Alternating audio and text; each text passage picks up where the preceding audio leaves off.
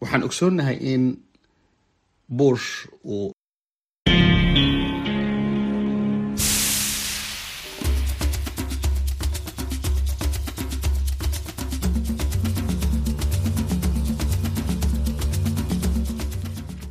ni idhaa ya Kiswahili ya Sauti ya Amerika, VOA, inatangaza kutoka hapa Washington DC. Haujambo msikilizaji, mahala popote pale unapotusikiliza. Ninayekukaribisha hivi sasa naitwa Mkamiti Kibayasi na mimi ni Idi Ligongo. Karibu katika matangazo yetu ya leo jioni, ikiwa ni Alhamisi Machi 9 mwaka 2023.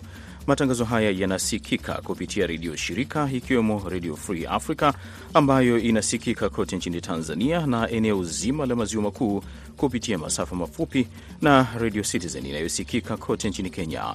Tunapatikana pia kwenye mtandao wetu wa VOA swahili.com.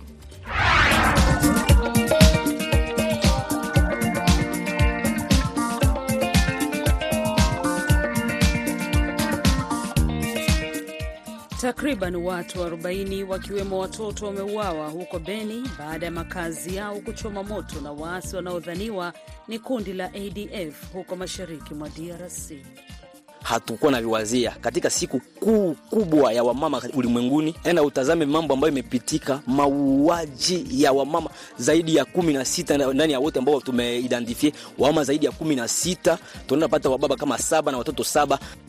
Kwingineko, maafisa wa ngazi ya juu katika serikali ya Uganda wanafanya uchunguzi kufuatia wizi wa mabati na chakula ya msaada kwa watu wa eneo la Karamoja nchini humo. Ni baadhi ya vidokezo pamoja na ripoti utakazozisikia katika matangazo haya yanayochukua takriban dakika 30, lakini kwanza nampisha Id Ligongo na kusomea habari muhimu za dunia.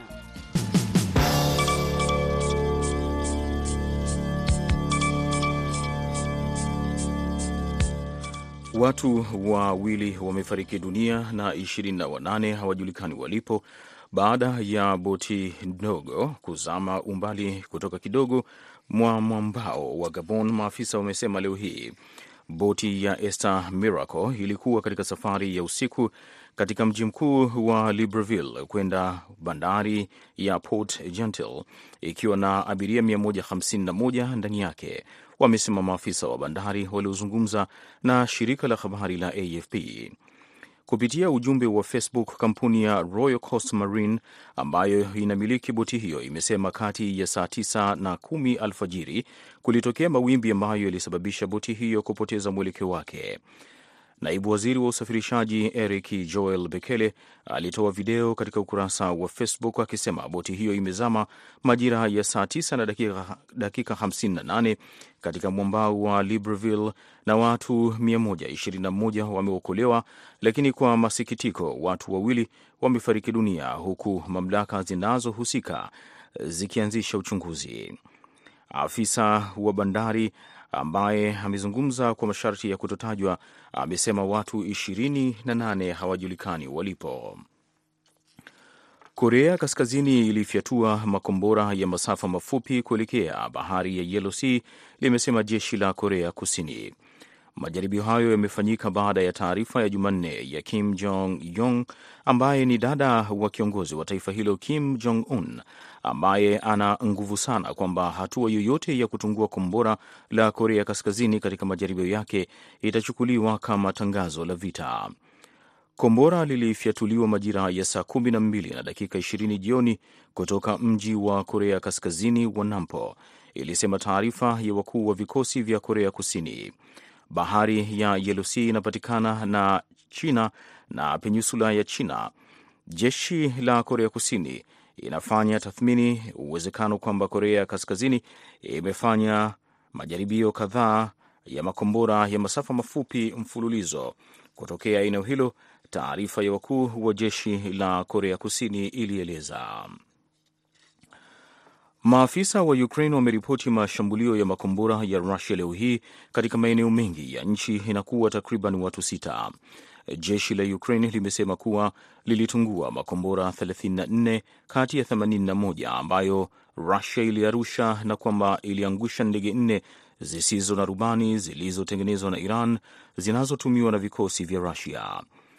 Wavamizi wanaweza tu kuwatisha raia, rais wa Ukraine Volodymyr Zelensky aliandika kwenye Telegram. Hayo tu ndiyo wanaweza kufanya na, haitasaidia, aliongeza kusema.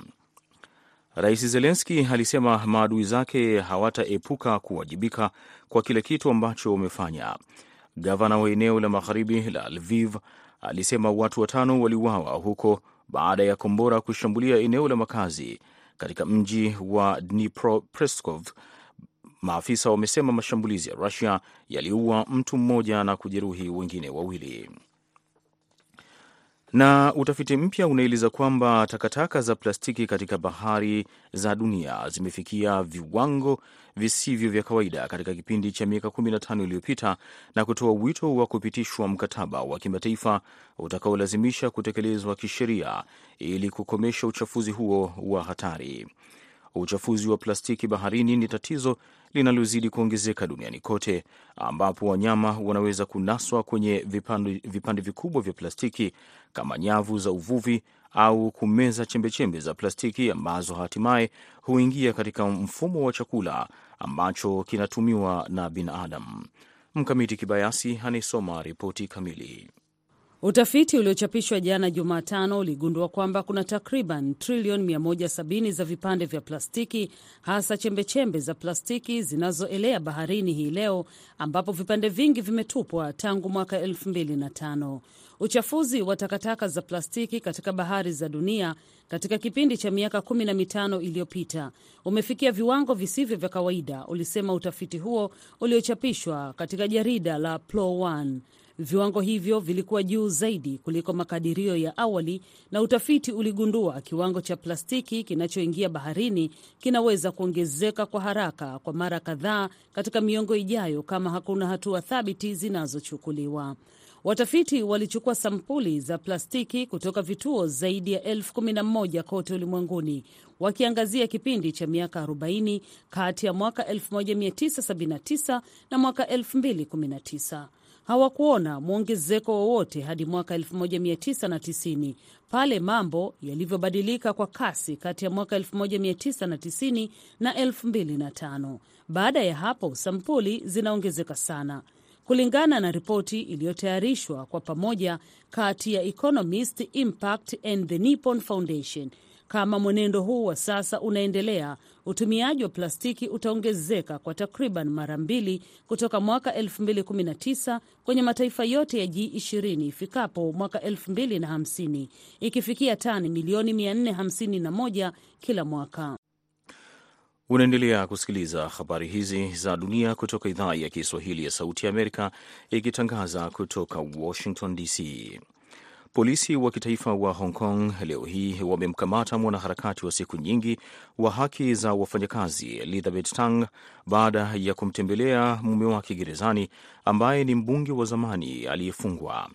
Tang ambaye ni mwanzilishi mwenza wa vuguvugu la demokrasia la shirikisho la vyama vya kibiashara akiwa na mumewe Li Cheukyang mwaka 1990 alichukuliwa leo mchana na maafisa wa kikosi cha usalama wa kitaifa nje ya gereza la Stanley ambako Li anashikiliwa kwa mujibu wa vyombo vya habari vya Hong Kong.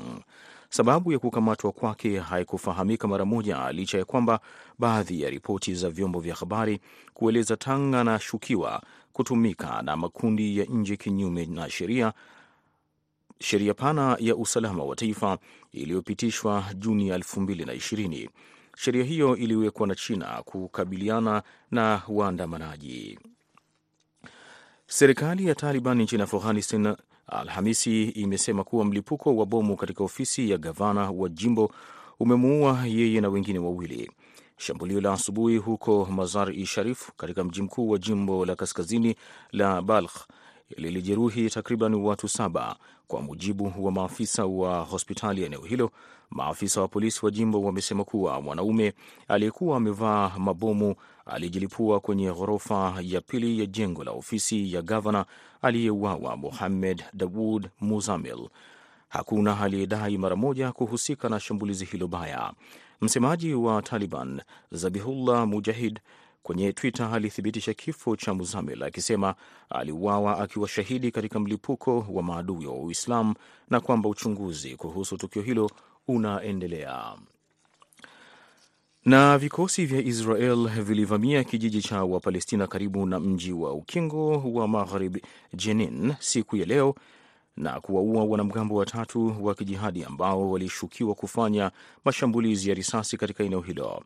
Kundi la Islamic Jihad limewatambua wapiganaji hao watatu ambao jeshi la Israel lilisema wanashukiwa kufanya mashambulizi mengi ya risasi katika kijiji cha Jaba kusini magharibi mwa Jenin na pia katika eneo la Homesh, kituo cha makazi cha karibu ambacho kilihamishwa 2005 na sasa ni sehemu ya shule ya kidini. Tukio limetokea siku moja na ziara ya waziri wa ulinzi wa Marekani Lloyd Austin Israel ambapo alitarajiwa kuzungumzia ghasia zinazoongezeka kwenye ukingo wa Maghrib huko Jaba. Wakazi wanasema walisikia milio ya risasi asubuhi na mapema na kuona jeshi la Israel katika kijiji hicho, ambapo mabaki ya gari la watu wenye silaha waliouawa yalibaki barabarani.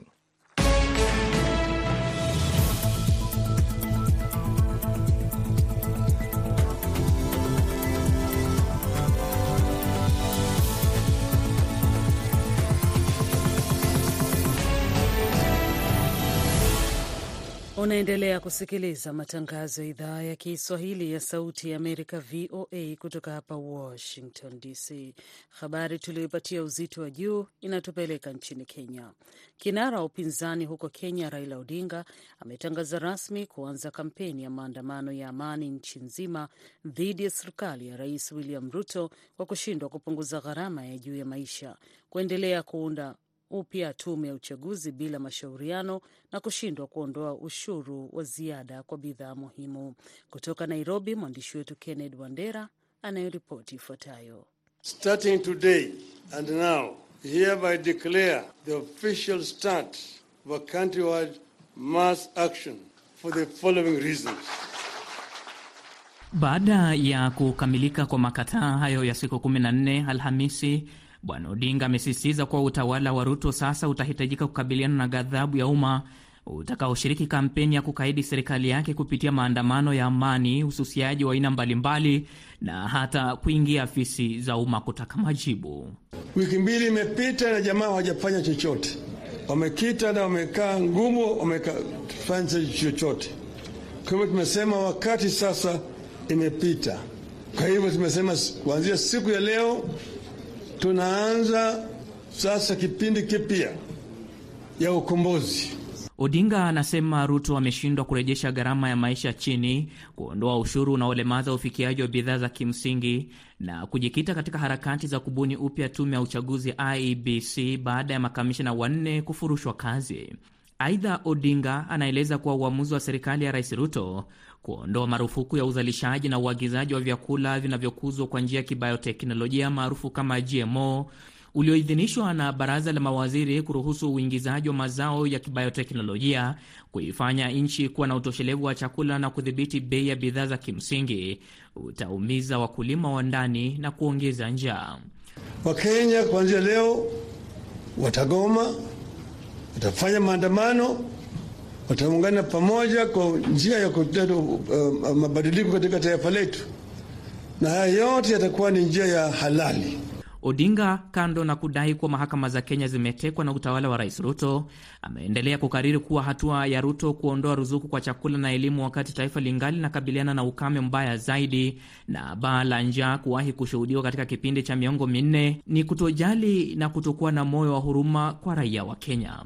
Makamu wa rais wa zamani na kiongozi wa chama cha Wiper Democratic Kalonzo Musyoka ameeleza kuwa utawala wa Rais Ruto umeanza kuonyesha dalili za uminyaji wa uhuru na kutangaza maandamano na ususiaji huu utakuwa wa manufaa kwa mafanikio ya demokrasia nchini Kenya. Peaceful movement of defiance against an illegitimate, reckless, heartless, incompetent Kenya Kwanza regime. Awali Ruto amepuuzilia mbali shinikizo la upinzani la kufanya maandamano, lakini je, anajikuta katika hali gani baada ya tangazo la Odinga? Mark Bichachi, mfuatiliaji wa siasa za Kenya, anaeleza. Rais Ruto ako katika nafasi ambayo ni ngumu kidogo, kwa sababu cha kwanza aliwaahidi Wakenya kwamba ataleta bei ya, ya, ya vitu chini na hiyo ime, imeonekana itakuwa ngumu kutenda. Cha pili, gharama ya maisha imepanda juu, whether ni, ni umeme aidha ni, ni, ni unga wala ni mafuta katika uh, gari zetu. Uh, bei ya maisha imepanda. Kwa hivyo rais anajipata kwa nafasi ambayo wale ambao wata, watahidi mwito wa Raila Odinga kufanya maandamano wako na sababu nzito ambazo zinaweza kuleta taswishi. Kennedy Wandera, Sauti ya Amerika, Nairobi.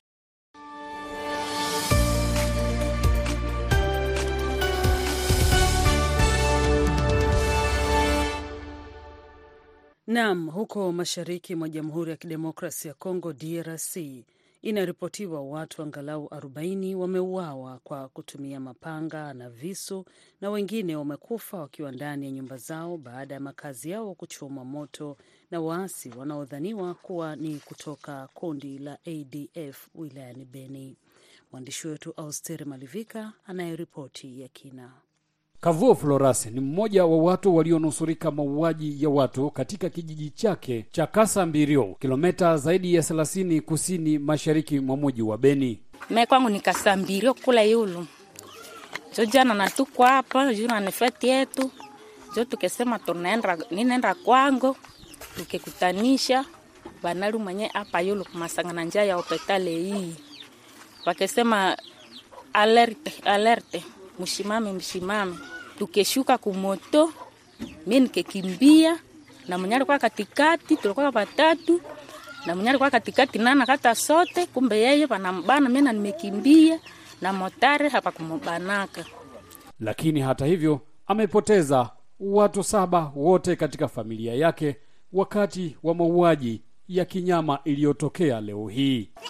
Dema yango ule sangazi yango na bwanake na mtoto wa dadangu na mlemberi yake. Ndio wote arobaini wamefariki dunia wakiwemo wanawake kumi na nane na watoto saba wakiuawa kwa mapanga, visu, shoka na wengine kuchomwa kwa moto, kama anavyosema kiongozi wa asasi za kiraia Pamukondi. hatukuwa na viwazia katika siku kuu kubwa ya wamama ulimwenguni. Enda utazame mambo ambayo imepitika, mauaji ya wamama zaidi ya kumi na sita ndani ya wote ambao tumeidentifie wamama zaidi ya kumi na sita tunaenda pata wababa kama saba na watoto saba tayari. Hapa tumepata plus de 31 mamaiti 31 ambao wamefariki katika siku kuu ulimwenguni ya wamama, yaani ina tuuma sana, haitupe furaha huku uh, kwetu bwana journaliste. Kiongozi wa kijiji hiki bwana Kasereka Deogracias bwana Mbao de akiwa na huzuni kuona viongozi wa kijeshi na serikali kuu ya Kinjasa kuachilia wananchi wake katika matatizo. Hawa oh, huni waliingia pande ya 18h40 oh, na wameua watu, wamechoma nyumba na wamebeba vile manyama fulani fulani kama mbuzi, kuku, bata na kondoo. Tukio hili limetokea wakati ambapo wakazi wa vijiji hivyo viwili walikuwa bado wanaendelea kusherekea siku ya wanawake, hasa vijijini. Nyumba kumi na sita zimechomwa moto na mifugo kubebwa, na kwa sasa watu wanalazimika kuhama nyumba zao kuhofia maisha. Na muda kama huu wengi wako wanafunga mizigo, sababu hakuna yeyote ambaye anaweza kuchunga tena nyumba yake leo, sababu mwingine leo itakauka kabisa. Nani atakaa nyumbani? Na leo nagisi walikatwa katwa katwa na mipanga, wanakata mipanga saa karibia ine, wako katika migine wanaopere, na hakuna yeyote ambaye anatokelea, hakuna anayesema, hakuna enderevasio. Tunakuwa kumbe si tuko ulimwengu tofauti na wengine, tunakuwa monde apare. Vraiment watu tusaidie sana. Msemaji wa jeshi la serikali katika maeneo ya Beni, Antoni Mwalu Chahi akishutumu waasi kutoka kundi la ADF. Oser Malivika, Sauti Amerika, Goma.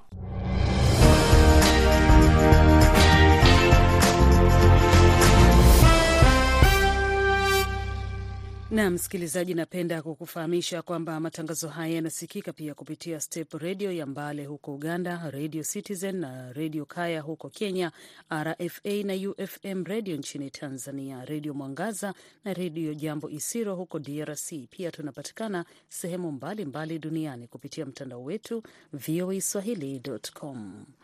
Maafisa kadhaa wa ngazi ya juu katika serikali ya Uganda wanachunguzwa kwa wizi wa mabati na chakula cha msaada kilichotolewa kwa watu wa Karamoja nchini humo ambao wanakabiliwa na hali ngumu ya maisha kwa miaka mingi. Miongoni mwa wanaochunguzwa ni makamu rais, waziri mkuu, waziri wa fedha na mawaziri wengine kadhaa. Kenneth Bwire anayo ripoti ifuatayo.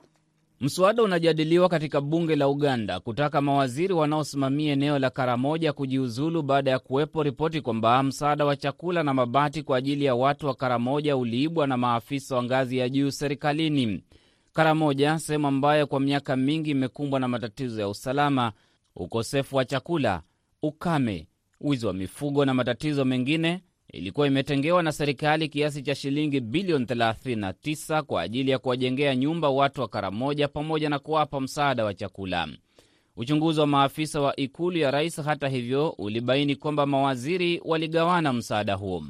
Kati yao ni makamu rais Jessica Lupo, waziri mkuu Robina Navanja, naibu wa waziri mkuu Rukia Nakadama, aliyekuwa spika wa bunge Rebeka Kadaga ambaye ni waziri wa masuala ya jumuiya ya Afrika Mashariki, waziri wa fedha Masia Kasaija, kiranja mkuu wa serikali Hamson Obua, miongoni mwa mawaziri wengine wadogo. Waziri wa fedha Masia Kasaija na aliyekuwa spika Rebeka Kadaga wamekubali kwamba walipokea mabati huku wakijiondolea lawama. Wabunge wanataka waliotajwa wote kujiuzulu. Faith Nakut ni mbunge wa Napak Karamoja. So Ni sawa na tusi, matumizi mabaya ya madaraka. Ni uovu mkubwa sana. Watu wamefanya jambo baya kabisa, mawaziri kuchukua msaada wa watu maskini kama Karamoja na kujinufaisha nao. Karamoja ni eneo ambalo limehangaika sana kwa miaka mingi. Tumejaribu kustahimili, lakini bado tumebaki kuwa watu maskini zaidi nchini Uganda.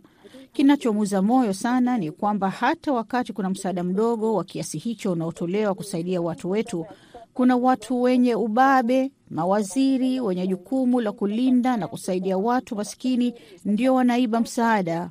Huu ni ubabe wa kiwango gani jamani, unaowezesha waziri kuiba msaada wa watu maskini? Naibu waziri wa fedha Amos Lugolovi alitumia mabati hayo kutengeneza nyumba ya nguruwe nyumbani kwake.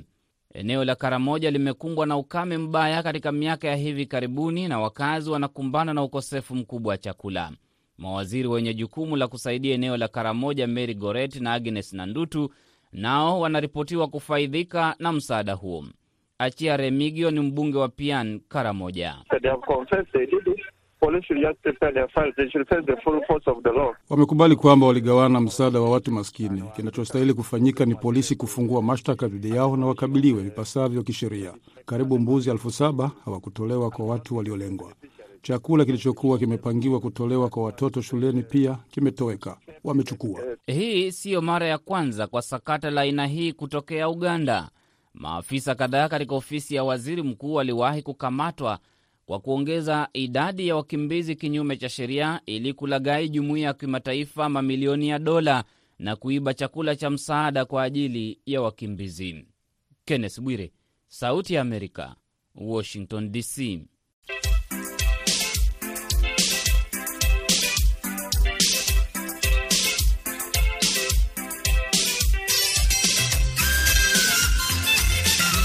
Leo katika matukio ya Afrika tunazungumzia biashara kubwa ya nguo za mitumba nchini Kenya, ambako inakadiriwa kuwa takriban nguo milioni 900 zilizotumika zinapelekwa nchini humo kila mwaka, hasa kutoka Ulaya na Marekani.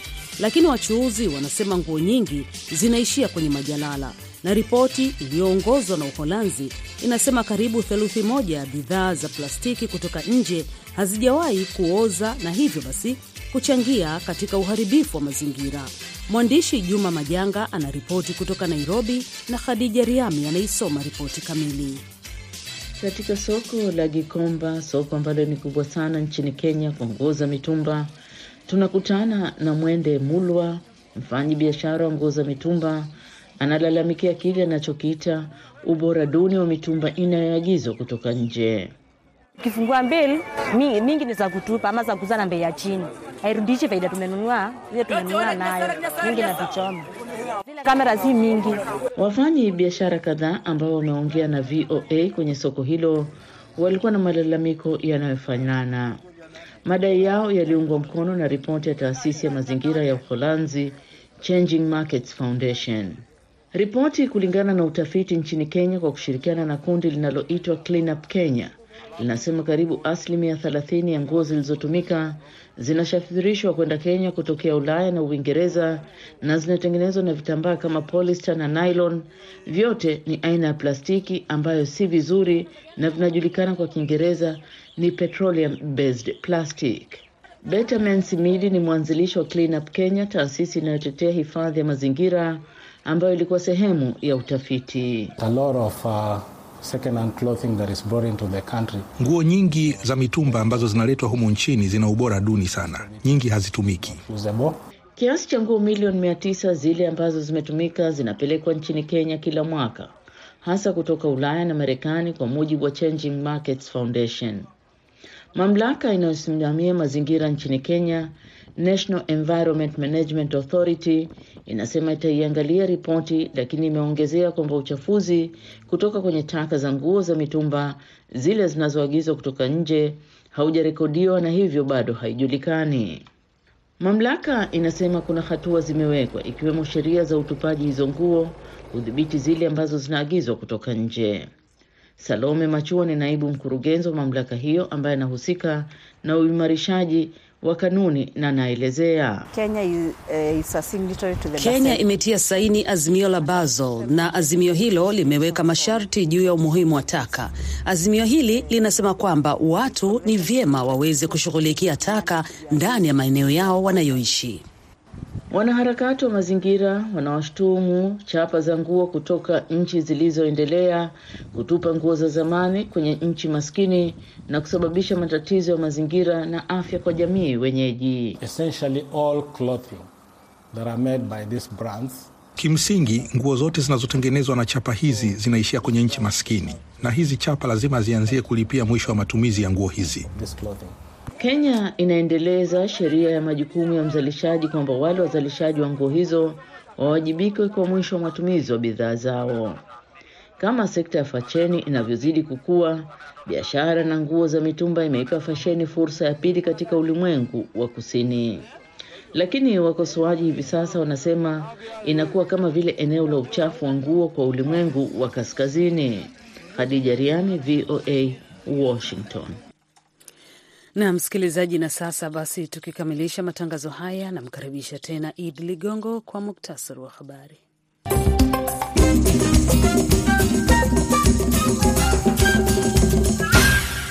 Watu wawili wamefariki dunia na 28 hawajulikani walipo baada ya boti ndogo kuzama umbali kidogo kutoka mwambao wa Gabon, maafisa wamesema leo hii. Boti ya Esa Miracle ilikuwa katika safari ya usiku kutoka mji mkuu wa Libreville kwenda mji wa bandari wa Port Gentil ikiwa ni ikiwa na takriban abiria 151 ndani yake, wamesema maafisa wa bandari waliozungumza na AFP. Korea Kaskazini ilifyatua makombora ya masafa mafupi kuelekea bahari ya Yellow Sea, limesema jeshi la Korea Kusini.